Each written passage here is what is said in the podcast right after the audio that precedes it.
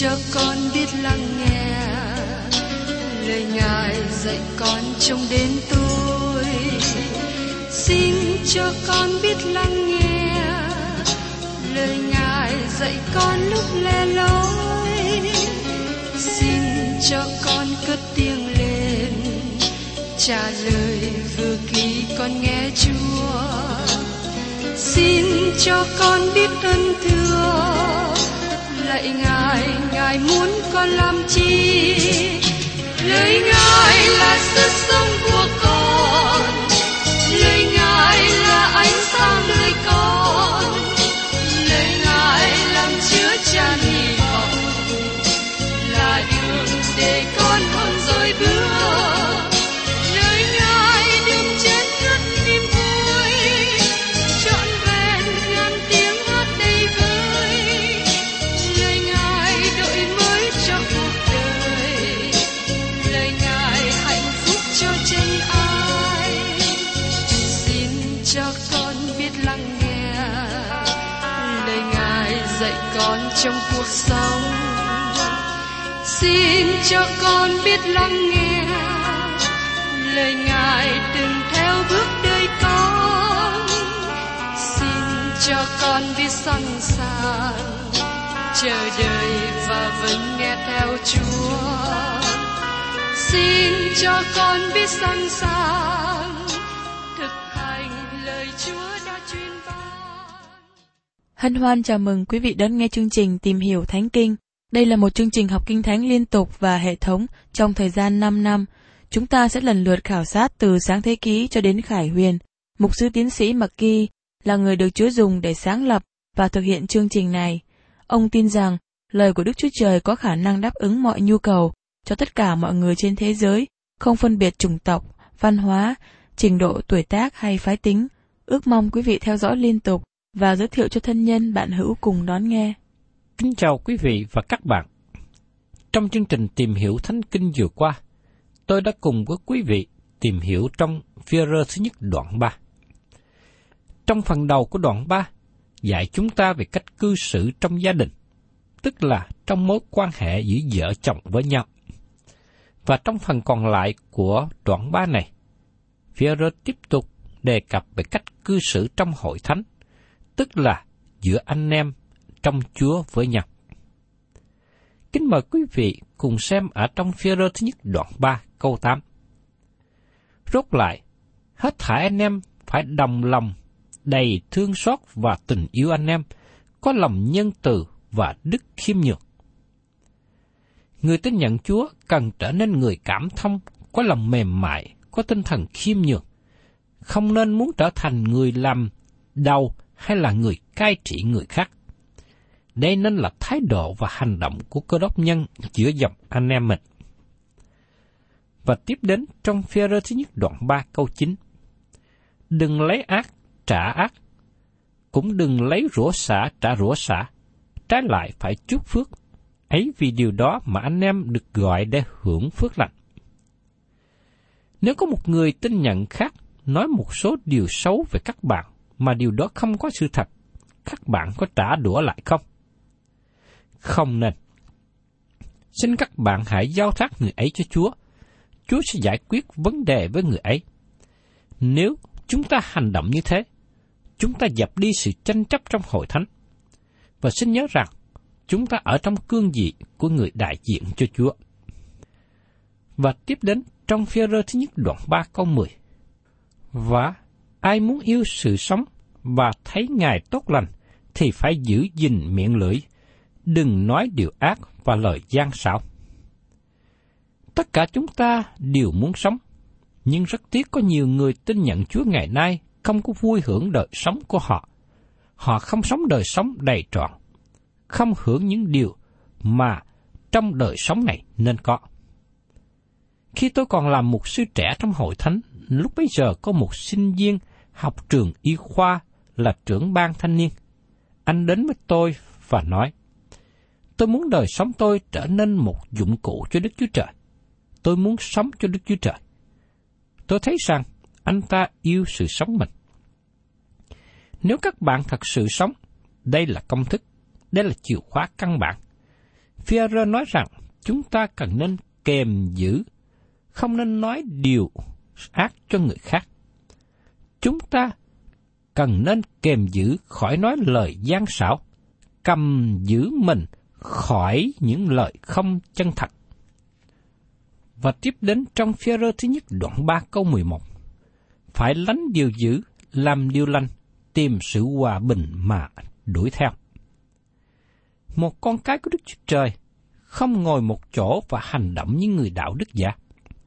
Các bạn thân mến, xin hãy sống một đời sống hướng thượng. Xin đừng vùi mình trong đời sống tội lỗi, nói xấu người khác, nói lời gian xảo. Xin hãy sống đời sống hướng lên cao, quay khỏi điều ác và tìm kiếm điều lành. Xin các bạn hãy sống cho Đức Chúa Trời hôm nay. Đó là điều quan trọng.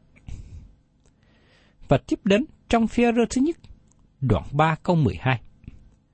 Vì mắt Chúa đói trong người công bình, tai Ngài lắng nghe lời cầu nguyện người, nhưng mặt Chúa sắp lại nghịch với kẻ làm ác. Đây là câu Kinh Thánh lạ lùng, và Phi-e-rơ dẫn câu này từ Thi Thiên đoạn 34, câu 14 và 15. Mặt Đức Giê-hô-va đói xem người công bình, lỗ tai Ngài nghe tiếng kêu cầu của họ. Mặt Đức Giê-hô-va làm nghịch cùng kẻ ác, đặng diệt kỷ niệm chúng nó khỏi đất. Đây là lời công bố mạnh mẽ được dẫn từ Thi Thiên. Nó là điều mà lời Kinh Thánh nhấn mạnh rất nhiều. Chúa hứa rằng Ngài nghe lời cầu nguyện của người thuộc về Ngài. Ngài không nghe lời cầu nguyện của những người không thuộc về Ngài. Chỉ có một lời cầu nguyện mà tội nhân có thể đến cầu nguyện là: Lạy Chúa, con muốn tiếp nhận Chúa Giêsu là Chúa Cứu Thế của con. Con xin Ngài tha thứ tội lỗi con, vì con là tội nhân. Xin tiếp nhận con làm con cái của Ngài. Đây là lời cầu nguyện mà Chúa sẽ nghe và trả lời. Nhiều người ngày hôm nay có ý nói rằng họ muốn sống trong tội lỗi như thế nào họ muốn, và họ muốn đến với Đức Chúa Trời trong sự cầu nguyện, nhất là khi họ ở trong sự khó khăn. Họ mong muốn Đức Chúa Trời nghe lời cầu nguyện của họ. Như trong chuyện phim nói rằng, có một người cha sống đầy tội lỗi và đến thăm đứa con gái nhỏ của ông ta bệnh và nằm trong bệnh viện. Người cha tội lỗi này đi vào bệnh viện và quỳ xuống cạnh giường bệnh, cầu nguyện xin Chúa chữa bệnh cho con gái của ông. Tôi xin nói với các bạn rằng, nó là một việc không có ý nghĩa, và nó không có trong Kinh Thánh. Người cha tội lỗi này trước nhất cần đến với Đức Chúa Trời để ăn năn tội lỗi của ông, để được sự tha thứ, để được tái lập mối giao thông với Đức Chúa Trời. Sau đó, Đức Chúa Trời sẽ lắng nghe lời cầu nguyện của ông ta. Thật là một ý nghĩ sai lầm khi cho rằng các bạn có thể cầu nguyện với Đức Chúa Trời trong tất cả mọi hoàn cảnh, dầu rằng có phải là con cái của Đức Chúa Trời hay không. Các bạn thân mến, Đức Chúa Trời không có hứa lắng nghe lời cầu nguyện của những người không thuộc về Ngài. Trong sách Truyền Đạo, đoạn 2 câu 17, chúng ta đọc về một người đã cố gắng thử hết mọi điều trong đời sống. Ông ta sống như người tội ác. Ông nói, vậy, ta ghét đời sống, vì mọi việc ta làm dưới mặt trời là cực nhọc cho ta, thải điều hư không theo luồng gió thổi. Có bao nhiêu người nam nữ đang tham dự vào cuộc sống thế gian, và đột nhiên thức dậy và thấy rằng đời sống vô nghĩa. Nó là đời sống buồn tẻ và đời sống không giá trị. Vì thế không ngạc nhiên vì sao có nhiều người tự tử, họ bắn súng tự sát, họ nhảy xuống từ lầu cao, họ uống thuốc tự giận. Các bạn thân mến, cho đến khi nào các bạn có mối quan hệ đúng với Đức Chúa Trời, các bạn mới có thể sống một đời sống đầy trọn ý nghĩa. Điều này có nghĩa rằng con cái của Đức Chúa Trời sống ở mức cao hơn và vượt trên mọi khó khăn của thế gian không? Xin mời quý vị cùng xem tiếp ở trong Phi-e-rơ thứ nhất, đoạn 3 câu 13. Ví bằng anh em sốt sắng làm lành thì có ai làm giữ lại cho anh em? Điều này có phải có nghĩa rằng Đức Chúa Trời sẽ ban cho một vũ khí để bảo vệ và không ai đụng đến các bạn không? Trong Phi-e-rơ thứ nhất đoạn 3 câu 14, Nếu anh em phải vì sự công bình mà chịu khổ, ấy thật là có phước, chớ sợ điều họ sợ và đừng bối rối. Chịu khổ vì sự công bình, vì điều phải, đem đến sự vui mừng cho con cái Đức Chúa Trời. Có một số cơ đốc nhân làm những điều đáng ghét khi làm chứng cho người khác, và họ nghĩ rằng họ đang đứng về phía Đức Chúa Trời. Nhưng nếu chúng ta chỉ sống cách yên lặng cho sự công bình, cho Đức Chúa Trời, chúng ta có thể vui mừng, nếu chúng ta chịu khổ vì điều đó. Tôi xin nhắc lại điều này. Các bạn không thể nào thoát khỏi sự đau khổ trong thế gian này nếu các bạn là con cái của Đức Chúa Trời. Chúa Giêsu không hề nói rằng chúng ta sẽ có đời sống dễ dàng dưới thế gian này. Tôi thật sự mong ước rằng câu Kinh Thánh kế tiếp sẽ đem lại phước hạnh cho lòng các bạn, và tôi sẽ cố gắng làm điều tốt nhất. Mời các bạn cùng xem ở trong Phi-e-rơ thứ nhất đoạn 3 câu 15. Nhưng hãy tôn Đấng Christ là Chúa làm thánh trong lòng mình. Hãy thường thường sẵn sàng để trả lời mọi kẻ hỏi lẽ về sự trông cậy của anh em, song phải hiền hòa và kính sợ. Điều này có nghĩa là các bạn nên biết thêm về Kinh Thánh. Các bạn cần trau dồi để hiểu về Kinh Thánh. Một trong những điều đáng buồn trong thời hiện nay là có nhiều người nói họ là cơ đốc nhân mà không biết nhiều về Kinh Thánh. Họ không thể nào giải bài hay là giải thích về niềm tin của họ.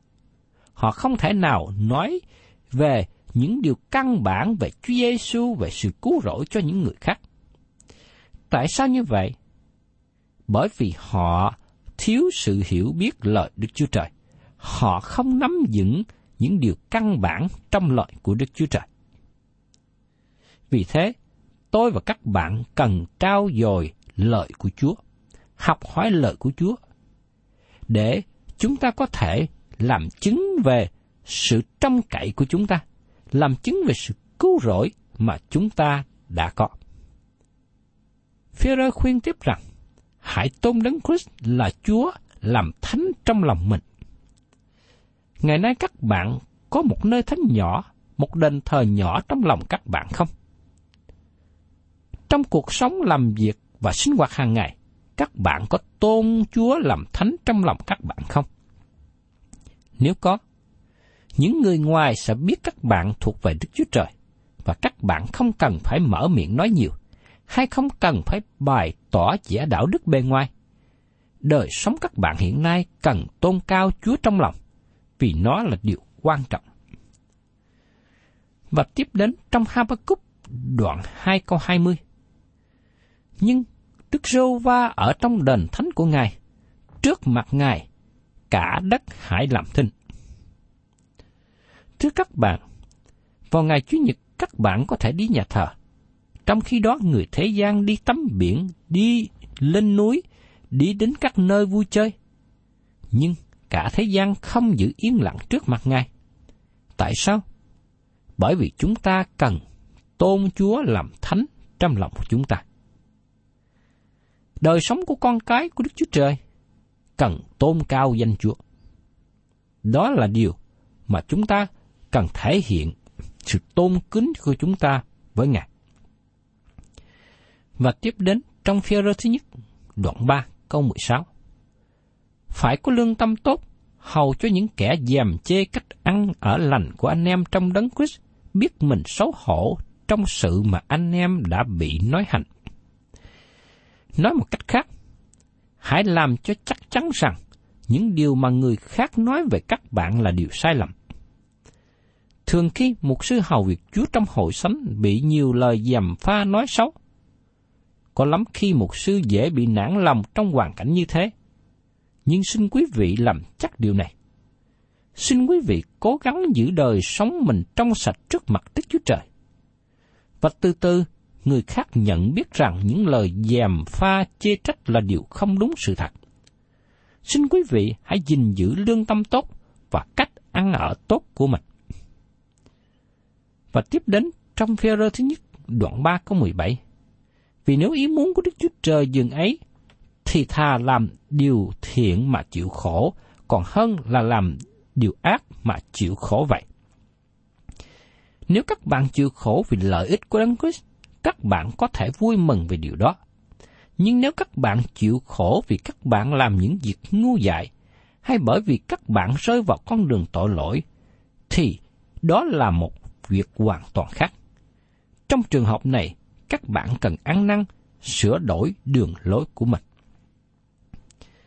Và tiếp đến trong phần còn lại của Phi-e-rơ thứ nhất đoạn 3 này, ông đề cập đến sự chịu khổ của Đấng Christ được giảng bởi Đức Thánh Linh trong thời của Nô-ê. Kính mời các bạn cùng xem trong Phi-e-rơ thứ nhất đoạn 3 câu 18. Và Đấng Christ cũng vì tội lỗi chịu chết một lần là Đấng công bình thay cho kẻ không công bình, để dẫn chúng ta đến cùng Đức Chúa Trời. Về phần xác thịt thì Ngài đã chịu chết, nhưng về linh hồn thì được sống. Nó là một điều quan trọng cho chúng ta thấy rằng Chúa Giêsu Christ trở thành con người, và chính sự nhân từ của Ngài, Chúa Giêsu chịu chết trên thập tự giá.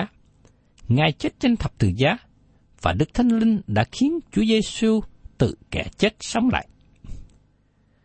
Và trong Phi-e-rơ thứ nhất đoạn 3 câu 19 nói tiếp, ấy bởi đồng một linh hồn đó, Ngài đi giảng cho các linh hồn bị tù. Đây là một phân đoạn Kinh Thánh bị hiểu lầm nhiều nhất. Và câu căn bản trong cả đoạn này là câu 20, với một từ ngữ nhỏ, khi. Trong Phi-e-rơ thứ nhất đoạn 3 câu 20, tức là kẻ bội nghịch thở trước về thời Nô-ê, khi Đức Chúa Trời nhịn nhục chờ đợi chiếc tàu đóng nên, trong đó có ít người được cứu bởi nước vì chỉ có 8 người. Chúng ta để ý đến từ ngữ xác định về thời gian. Khi nào? Đấng Christ đi giảng cho những linh hồn bị tù về thời kỳ Nô-ê, khi Đức Chúa Trời nhịn nhục chờ đợi chiếc tàu đóng nền. Trong thời của Đấng Christ, linh hồn của những người mà Nô-ê đã giảng đang ở tù, bởi vì họ đã từ chối sứ điệp của Nô-ê. Họ đang ở một nơi dành cho người chết. Họ đang chờ đợi sự phán xét. Họ đã bị sự hư mất. Nhưng Đấng Christ không có xuống đó và giảng sau khi Ngài đã chết trên thập tự giá. Chúa Giêsu đã giảng qua Nô-ê. Về thời Nô-ê, khi Đức Chúa Trời nhịn nhục chờ đợi chiếc tàu đóng nên. Suốt 120 năm, Nô-ê giảng lời của Đức Chúa Trời. Nô-ê chỉ cứu được gia đình của mình gồm có 8 người, nhưng không cứu được ai khác. Đó chính là Đức Thánh Linh của Đấng Christ đã nói qua Nô-ê trong thời của Nô-ê. Trong thời của Đấng Christ, những người từ chối sứ điệp của Nô-ê đang ở tù. Tư tưởng tại đây cho thấy rằng sự chết của Đấng Christ không có nghĩa gì cho họ, cũng như không có ý nghĩa gì cho nhiều người hiện nay, và kết quả rằng họ sẽ đi đến sự phán xét. Tôi xin nhắc lại câu chuyện xảy ra trong thời của Nô-ê để cho các bạn nhớ. Trong Sáng thế ký đoạn 6, câu 8 đến 22. Nhưng Nô-ê được ơn trước mặt Đức Giê-hô-va, này là dòng dõi của Nô-ê. Nô-ê trong đời mình là một người công bình và trọn vẹn, đồng đi cùng Đức Chúa Trời. Nô-ê sanh 3 con trai là Sem, Chem và Gia-phết. Thế gian bấy giờ đều bại hoại trước mặt Đức Chúa Trời và đầy dẫy sự hung ác. Nay, Đức Chúa Trời nhìn xem thế gian thấy điều bại hoại, vì hết thảy xác thịt làm cho đường mình trên đất phải bại hoại. Đức Chúa Trời bèn phán cùng Nô-ê rằng, kỳ cuối cùng của mọi xác thịt đã đưa đến trước mặt ta. Vì cớ loài người mà đất phải đầy dẫy điều hung hăng, vậy ta sẽ diệt trừ họ cùng đất. Ngươi hãy đóng một chiếc tàu bằng cây gô phe, đóng có từng phòng, rồi chét trai bề trong cùng bề ngoài. Vậy hãy làm theo thế này, bề dài tàu 300 thước, bề ngang 50 thước, bề cao 30 thước. Trên tàu ngươi sẽ làm một số cửa sổ, bề cao 1 thước, chừa một cửa bên hông. Ngươi sẽ làm một tầng dưới, một tầng giữa và một tầng trên. Còn ta đây, ta sẽ dẫn nước lụt khắp trên mặt đất, đặng duyệt tuyệt các xác thịt có sanh khí ở dưới trời. Hết thảy vật chi ở trên mặt đất đều sẽ chết hết. Nhưng ta sẽ lập giao ước cùng ngươi, rồi ngươi, vợ, các con và các dâu ngươi đều hãy vào tàu. Về các loài vật, các ngươi hãy dẫn xuống tàu mỗi loài một cặp, có đực, có cái, có trống, có mái, hầu cho ở cùng ngươi đặng giữ trọn sự sống. Chim tùy theo loại, súc vật tùy theo loại, côn trùng tùy theo loại, mỗi thứ 2 con, sẽ đến cùng ngươi để ngươi giữ trọn sự sống. Lại ngươi hãy lấy các thứ đồ ăn đem theo, đặng để dành làm lương thực cho ngươi và các loài đó. Noe làm các điều này y như lời Đức Chúa Trời đã phán dặn. Chúng ta thấy trong lời kỹ thuật của sách Sáng Thế Ký này, Noe là người đã kính sợ Đức Chúa Trời. Ông làm mọi điều Đức Chúa Trời phán dặn. Tức là ông đóng một chiếc tàu để chuẩn bị cho thời kỳ nước lụt mà Chúa đã nói đến. Và ông đã thành tâm làm điều này một thời gian rất lâu, kéo dài đến 120 năm. Ông đã giảng đạo cho những người trong thời của ông, nhưng cuối cùng họ không nghe, cho đến khi cơn nước lụt đến và làm cho họ phải chịu chết dưới cơn nước lụt này. Và trở lại, chúng ta cùng xem trong Phi-e-rơ thứ nhất đoạn 3 câu 21. Pháp báp-têm bây giờ bèn là ảnh tượng của những sự ấy để cứu anh em. Pháp ấy chẳng phải sự làm sạch ô uế của thân thể, nhưng một sự liên lạc lương tâm tốt với Đức Chúa Trời bởi sự sống lại của Đức Chúa Giêsu Christ. Phi-e-rơ nói rằng, Pháp báp-têm bây giờ bèn là ảnh tượng của sự ấy để cứu anh em. Lễ báp-têm đề cập về điều gì? Nó không phải báp-têm của nước, nhưng là báp-têm của Đức Thánh Linh. Báp-têm của Đức Thánh Linh mới là báp-têm thật sự, và báp-têm bằng nước chỉ là báp-têm nghi thức. Tôi tin về báp-têm bởi nước, và tôi tin rằng làm báp-têm bằng cách trầm mình xuống nước là phương cách đúng. Do vậy tại đây, điều quan trọng để thấy là báp-têm bởi Đức Thánh Linh mà nó đặt các bạn vào trong thân thể của những người tin Chúa, tức là vào trong hội thánh. Báp-têm chẳng phải sự làm sạch ô uế của thân thể. Nó chỉ là báp-têm bởi nước, vì nó sẽ không làm sạch sự ô uế của thân thể. Nhưng một sự liên lạc lương tâm tốt với Đức Chúa Trời bởi sự sống lại của Chúa Giêsu Christ. Đó là đức tin vào sự sống lại của Chúa Giêsu Christ mà nó đem công việc của Đức Thánh Linh vào trong đời sống của các bạn và đổi mới các bạn. Và tiếp đến trong Phi-e-rơ thứ nhất, đoạn 3, câu 22 kết thúc như sau. Là Đấng đã được lên trời, nay ngự bên hữu Đức Chúa Trời. Các thiên sứ, các vương hầu, các quyền thế, thải điều phục Ngài. Câu này nói về Chúa Giêsu Christ. Các bạn và tôi là người tội lỗi ở dưới thế gian này, nhưng chúng ta có thể đến cùng Ngài và tiếp nhận Ngài, và chúng ta có thể gia nhập vào đoàn người lớn đã được sự cứu rỗi. Chúng ta được làm báp-têm bởi Đức Thánh Linh vào trong thân thể của Đấng Christ, bởi vì Ngài đã sống lại từ kẻ chết và hiện nay đang ngồi bên hữu Đức Chúa Trời. Quý vị và các bạn thân mến, tôi không biết rằng hiện nay các bạn có ở trong Đấng Christ chưa? Các bạn có ở trong hội thánh của Đức Chúa Trời chưa? Các bạn có được sự tái sanh bởi Đức Thánh Linh chưa? Nếu các bạn chưa nếm trải được những ơn phước này, chưa kinh nghiệm được những điều đó ở trong đời sống của mình, tôi xin kêu gọi các bạn hãy trở lại cùng với Đấng Christ, tiếp nhận Ngài làm cứu Chúa của mình. Chính tôi và nhiều người khác đã kinh nghiệm được điều này. Tôi muốn chia sẻ và kêu gọi các bạn hãy đến cùng với Chúa Giêsu. Các bạn sẽ kinh nghiệm riêng điều này cho chính đời sống của mình. Thân chào tạm biệt quý vị và xin hẹn tái ngộ cùng quý vị trong chương trình Tìm Hiểu Thánh Kinh kỳ sau.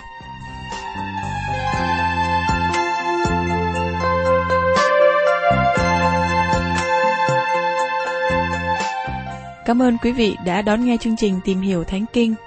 Nếu quý vị muốn có loạt bài này, xin liên lạc với chúng tôi theo địa chỉ sẽ được đọc vào cuối chương trình. Kính chào quý thính giả.